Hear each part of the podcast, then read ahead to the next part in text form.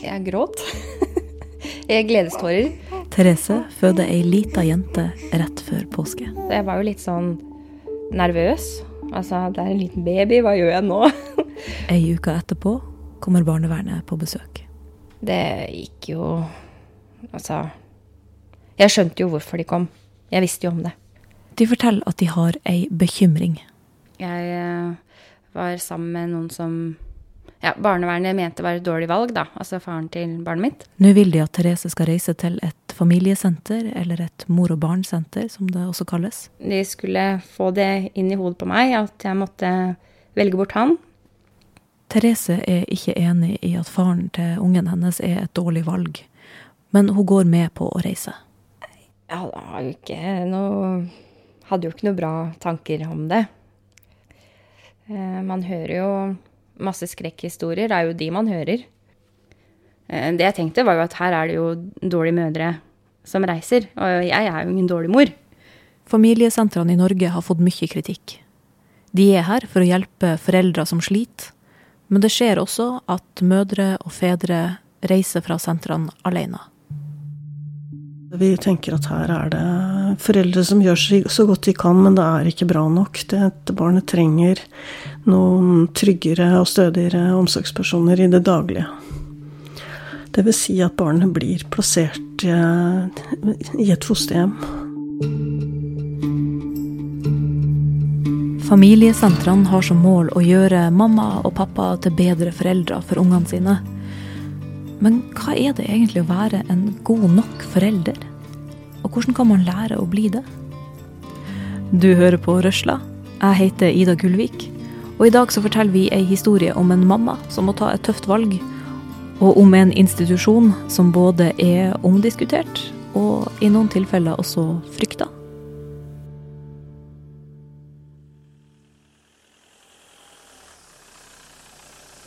Therese kommer til Moringen familiesenter utenfor Fredrikstad når dattera hennes er sju uker gammel. Det ser ut som det er en barnehage. Det er knallfarga lekestativer i hagen. Det står barnevogner på rekke i gangen innenfor døra. Så går du inn i en lang gang, og så ser du masse hybler og Inne på rommene så er det klassisk småbarnskaos. Det er leker strødd, det ligger en babygym i et hjørne. Og litt lenger inn på fellesrommet så er det andre mamma med små babyer. Ja, og så her er jo da kjøkkenet, hvor familien lager mat til absolutt alle en dag i uka. En av de første hun møter, er Kirsti. Kirsti Høyre Hansen, jeg jobber på Moringen som familieterapeut og nettverkskonsulent. Hun er en av de som tar imot eh, folk som kommer til Moringen. Og en del av jobben hennes er å få foreldre til å slappe av. For mange som kommer, er veldig nervøse. Det er jo skummelt å komme til, denne, til en institusjon som skal se hvordan de fungerer som foreldre, da. Noen kan sette seg og gjemme seg godt bak håret sitt og ikke si noen ting. Eh, Noen kan være skikkelig sure og mutte og, og ikke, ikke ville snakke. Noen kan være veldig pratsomme eh, og prate og prate og prate for å vise hvor eh, unyttig dette vil være. Noen ganger så kan man bli pålagt å reise til et familiesenter, men i utgangspunktet så skal det her være et frivillig tilbud. Det er frivillig, men de føler vel ikke helt at det er frivillig, da. Mm. Nei, de føler jo at eh, barnevernstjenesten bestemmer at de må gjøre dette for å vise at de klarer det, for hvis ikke så vil de miste barnet sitt. Mm. Og det er klart, da oppleves det ikke veldig frivillig da. Grunnene til at foreldre kommer hit er mange.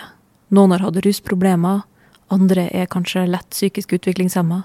Eller som har vokst opp med, med ganske feilslått eh, oppdragelse. Eller uh, hva man skal si. Som på en måte ikke har fått det de trengte sjøl. Og som bare viderefører uh, det. Og når vi snakker med dem om det, så er det jo klart at de kan komme med historier om hvor lite sett de har vært, og hvor lite forstått de har vært. Og de ønsker å være Noen foreldre vil jo i hvert fall ikke være sånn som mora og faren min var. Det skal jeg i hvert fall ikke. Men de vet ikke helt hvordan foreldre de vil være, men de vet hvordan de ikke vil være, da. Andre ganger så er det ikke forholdet til barnet, men forholdet til andre voksne som utløser barnevernets bekymring. Og det er det her som er grunnen til at Therese drar til Moringen. Det går jo på mannfolk, rett og slett. Eh, Jeg velger feil mannfolk. Det Ja. eh, Som har rusa seg, eh, vært voldelig med meg. Therese har ei datter fra før av som så det at mora ble slått. At jeg har blitt lagt i bakken, tatt tak i, kvelertak på, ja. Jeg leverte henne på skolen, jeg husker hun sto og gråt fordi hun var livredd for at jeg skulle bli drept, og jeg skjønte jo ikke hvorfor gråter du over det, men jeg skjønner jo det nå, og jeg skjønner jo hvorfor hun ikke kunne bo hjemme. Det at Therese var sammen med en mann som var voldelig, og det at hun ikke klarte å gjøre det slutt med han, gjorde at eh, den eldste dattera hennes ble plassert i fosterhjem for noen år siden. Det var tøft, men jeg skjønte jo hvorfor. Jeg gjorde jo det. Og jeg følte jo at det beste var jo faktisk bare å samtykke til det for hennes del. Syns du det er stas å bli storesøster? Eh, ikke med en gang. Det Det syns jeg ikke. For hun syntes det var veldig urettferdig at eh, hun skulle få bo hjemme hos meg, og hun ikke. Bare sånn for ordens skyld. Pappaen til den nyfødte babyen til Therese, han er ikke voldelig. Det er tidligere forhold som nå er slutt. Men barnevernet mener at den nye kjæresten hennes heller ikke er bra for hun og babyen. Og det de vil nå, er at Therese skal velge annerledes enn forrige gang. Jeg spør henne hva det er som gjør at hun ikke har tatt det som barnevernet mener er gode valg før. Jeg er vel kanskje litt naiv. Jeg, altså Jeg vil si at jeg er ganske naiv. Har vært. Eh, eh, jeg ser noe godt i alle, da. Og det Ja, for noe godt er det jo i alle. Men eh, det har vel egentlig vært mer det at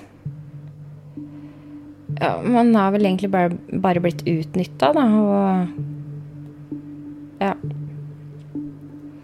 Tror det beste og Ja. Noen ganger så kan man ikke bare tro, man må vite òg. Det bor fem små familier på Moringen samtidig. Foreldrene blir observert mens de steller og er sammen med barna. De som jobber der skal passe på at foreldrene vet hvordan de holder hodet til babyen riktig, f.eks. At de holder ei hånd på magen når de legger ungene på stellebordet, sånn at babyen ikke triller ned. Det er liksom grunnleggende ting som alle nye foreldre må lære seg. Men dette er også ting som alle nye foreldre gjør feil. Det er ingen som er perfekte foreldre. Så hva er det da som er bra nok? Hva vil det si å være en god nok forelder? Ja, hva er en god nok forelder? Uh, det er jo sånn at Jeg har jo tenkt noen ganger at uh, hadde jeg vært her med min når han var baby, så vet jeg ikke hvor, hvilken vei ut jeg hadde fått, for å være ærlig. Det er på en måte veldig godt å vite at uh, også de som jobber her, kjenner på denne usikkerheten. Hvordan har jeg egentlig gjort det som forelder? Har jeg vært bra nok? Kirsti og kollegaene hennes observerer og retter og de ser også på samspillet mellom foreldre og unger. F.eks. hvordan en unge reagerer hvis mor går ut av rommet. Det kan f.eks. være at det er et barn som er vant til at foreldre går fra en, eller og vet å aktivisere seg sjøl, som, som, som, ikke bryr seg så mye om forelderen går ut, eller tilsynelatende. Eh, eller det kan være at eh, et barn som hylskriker etter forelder, og så ser vi hva, hva gjør forelderen da? Blir, blir, hun opptatt av hva vi har sagt, eller blir hun opptatt av barnet sitt? Eh, så kan vi se når forelderen kommer tilbake, da, hvordan er barnet da? Kaster han seg rundt halsen på mamma eller pappa, eller, eller, eh, eller fortsetter å leke? Når denne fremmede er der, tar barnet kontakt, eller, eller gjør det det ikke? Blir det redd, eller vil det ta kontakt med denne fremmede? Mens jeg og Kirsti sitter og snakker om dette, så kjenner jeg at det eneste jeg klarer å tenke på, er hva er rett, hva er feil? Hva ville jeg sjøl gjort i denne situasjonen? For jeg har ei lita jente på ett år, og jeg er overhodet ikke sikker på at jeg gjør alt rett. Og Det gjør også at jeg tenker at det må være utrolig vanskelig å skulle vurdere hva foreldre gjør i en sånn her situasjon. Med en gang du vet at det er noen som ser på deg, som skal vurdere om du er flink nok til å ta vare på ungen din sjøl, når det er så masse som står på spill, hvordan klarer du å gjøre det som er naturlig for deg da? Og dette er jo en sånn ting som vi, vi snakker veldig mye foreldrene om, og vi, vi snakker jo om uh, det ut fra etiske Altså hva som blir etisk riktig å gjøre. Men dette er en helt sånn helt spikra modell. Uh, men det er klart at hvis vi ser at her er en forelder som f.eks. For har veldig lyst til å gå ut til barnet sitt, som hylskriker og, og vil ha mamma eller pappa, og, og foreldrene blir ambivalent hva gjør når jeg vil gjerne, så hjelper jo selvfølgelig til med det. Da trygger vi jo på at du gjør det du kjenner er riktig, du. For Therese så er ikke disse situasjonene så skumle, for hun har en unge fra før av, og hun vet hva hun driver med. Så er det sånn at du skal jo gjennom stelling og Ja, vi skal filme ofte. Og jeg stussa jo veldig over det. Hvorfor Hvorfor eh, skal jeg være med på det? Eh, det her kan jeg jo. Ja, men det, så snakka jeg med ei, da, som eh, sa det at ja, men eh, i sånne kartleggingsfaser så altså, Det er jo bare for å sjekke liksom at du ikke ja, F.eks. bruker kluten i rumpa først da, før du tar den i ansiktet. Så jeg bare Ja, men er ikke det ganske logisk at man ikke gjør det? Nei, ikke for alle. Og da ble jeg litt sånn derre OK. I motsetning til flere av de andre mødrene på senteret, så er ikke hun så engstelig for at de ansatte skal se noe som gjør at ikke hun får lov til å beholde babyen sin. Hun vet at hun kan ta vare på henne. Og etter hvert så ble det jo mer sånn at de filma meg for at jeg skulle få ros da, for det jeg gjorde. For hun så er en del av utfordringa kjæresten hennes, faren til babyen. Eh, han var jo veldig innstilt på å komme ned etter meg. I starten så er planen at han skal komme ned til moringen og være sammen med Therese og babyen etter noen uker. I begynnelsen så er det ikke aktuelt å gå fra han bare fordi barnevernet mener han ikke er bra nok. Og han sier også imot de tingene som barnevernet hevder om han. Eh, han kom jo med mange forskjellige forklaringer på ting som virka veldig troverdig. Men så blir hun kalt inn til et møte. Da jeg fikk eh, informasjon fra barnevernet om barnefar, da.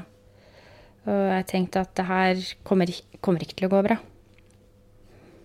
Og jeg må velge riktig den gangen her, og ikke tro at ting vil gå bra. Så Therese tar et valg. Ja, når jeg gjorde det slutt, da, det var jo helt forferdelig. Han tok jo ikke det så veldig ja, greit, da. Det var jo kjempetrist.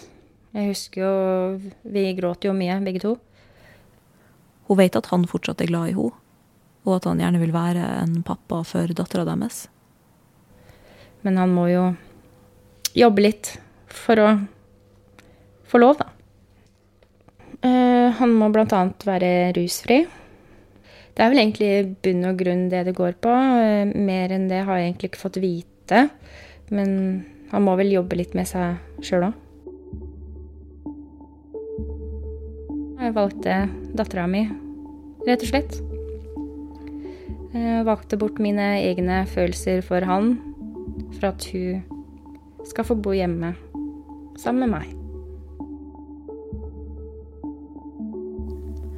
Til syvende og sist så er det barnevernet som tar avgjørelsen om unger kan få bli hos foreldrene sine, eller om de trenger omsorg som foreldrene ikke kan gi.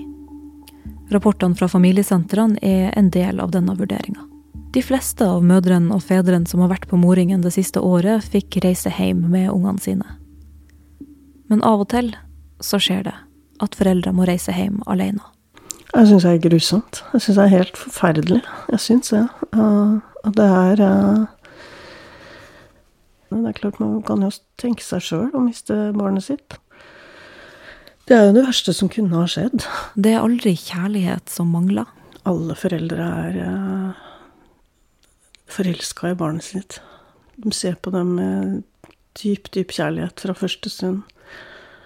Men det vi kan se, er jo manglende evne til å vise den kjærligheten, da. Fordi man kanskje ikke har fått den så mye sjøl.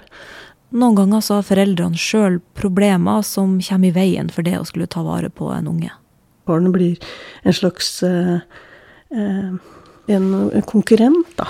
Om oppmerksomhet, eller om, om, om hjelp. Eh, det er foreldre som på en måte blir veldig små sjøl, da. Og for babyer i de første leveårene, når hjernen utvikles lynkjapt, og når babyen bruker menneskene rundt seg for å speile seg sjøl, for å lære om verden, for å lære å bli trygg. Så det å ha noen som ikke bare elsker deg, men som også har overskudd til å gi deg tid og se deg for den du er, utrolig viktig. Hvis de ikke får den omsorgen de skal ha, eh, og spesielt emosjonelt selvfølgelig, men også fysisk og med mat og stell og sånn, så vil de sakte, men sikkert gi opp.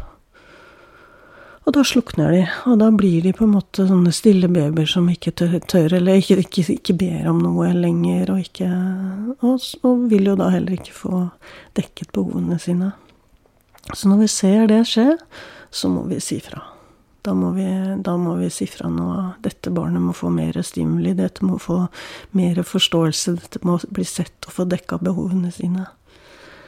Eh, og vi forsøker å jobbe med foreldrene for, å, for at de skal se det òg. Eh, men går ikke det, så må de få en annen, andre omsorgspersoner som kan, kan gjøre det.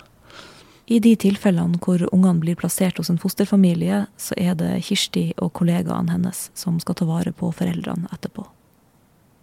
Det er jo et sånt enormt tap, da, å skulle miste barnet sitt. Man føler jo det, at man mister barnet sitt. Eh, når man ikke lenger skal ha det være hos seg hele tiden. Da mister man barnet sitt. Men det er noe med å, å, å gjenta for dem og minne dem at det, det, er ikke det som skjer. Du mister ikke barnet ditt. Du mister ikke et barn. Barnet er ditt uansett hvor det bor. Det bare trenger at noen tar bedre vare på det enn det du klarer akkurat nå. Jeg er, jeg er mamma allikevel. Mm. Det barnet er mitt. Det er jeg som er mammaen. Fordi jeg er mamma, så lar jeg det få lov å, å få det bedre et annet sted enn jeg klarer akkurat nå. Dette er ei historie som har en lykkelig slutt. Men det betyr ikke at vi ikke anerkjenner at det er mange, mange historier som ikke har det. På Moringen så opplever de at tallene på unger som blir plassert i fosterhjem, har gått ned, ifølge Kirsti. Og Thereses historie er en del av denne statistikken, der oppholdet avsluttes med ballonger og gaver og gledestårer. Eh, det er sånn utflytningslunsj, så de dekker på sånn skikkelig fint, og man pynter seg litt, og jeg får dessert, og det var skikkelig ålreit. Gaver òg. Og det var eh, tårer. Jeg gråt. Jeg syns det ja, jeg satt vel med litt begge følelser. At det, det, skal bli godt å reise, men samtidig så blir det veldig trist. Jeg har blitt veldig glad i alle sammen. Nå er hun hjemme igjen, i ei ny leilighet, og med ei syv måneder gammel jente på full fart ut av babyalderen, med et stort smil og masse bustete, mørkt hår som står til vers når hun våkner etter luren sin. Nei, det er liksom Alle spør meg er hun så rolig, er hun sånn hele tida? Liksom, ja, hun er det. De to får besøk fra moringen en gang i uka. Hjelpa hun får, består i samtaler og hjelp til å spørre om hjelp fra de hun har rundt seg. Hun får også se mer av den eldste dattera si nå. Eh, nå så skal jeg få eh, samvær eh, fra fredag til søndag. Bare at det skal avtales mellom meg og fostermor. Så det har blitt mye bedre. Faren til yngstejenta har foreløpig ikke samvær med dattera si. Vi har vært i kontakt med han, og han sier at han ikke er enig i barnevernet sin vurdering av han, han forteller at han har vært rusfri i lengre tid nå. Og han håper at han skal få lov til å være sammen med dattera si snart. Det er aldri lett å være forelder, og man lurer alltid på om man er god nok. Men Therese mener at hun har fått med seg noe som hun trengte fra moringen. Jeg har blitt mye sterkere og mer, eh, mer bastant i det, de valgene jeg har tatt, og klarer fint å stå i det. og ja, Viker ikke unna, da. Ikke snakk om at noen får legge en hånd på meg igjen, i hvert fall. Det er én ting sikkert. Du har hørt på Røsla, en podkast fra Fri fagbevegelse. Denne episoden er lagd av meg, Ida Gullvik, ved hjelp av min kollega Anne Myklebust Odland. Therese er ikke det ekte navnet til mammaen i denne reportasjen. Har du historie eller tema som du mener vi burde se på? Send oss en e-post til podkast med k krøllalfa lomedia.no. Det er altså podkast stava med k krøllalfa lomedia.no. Og sjølsagt, husk å lytte til Røsla hver uke på iTunes, Spotify eller der du lytter på podkaster.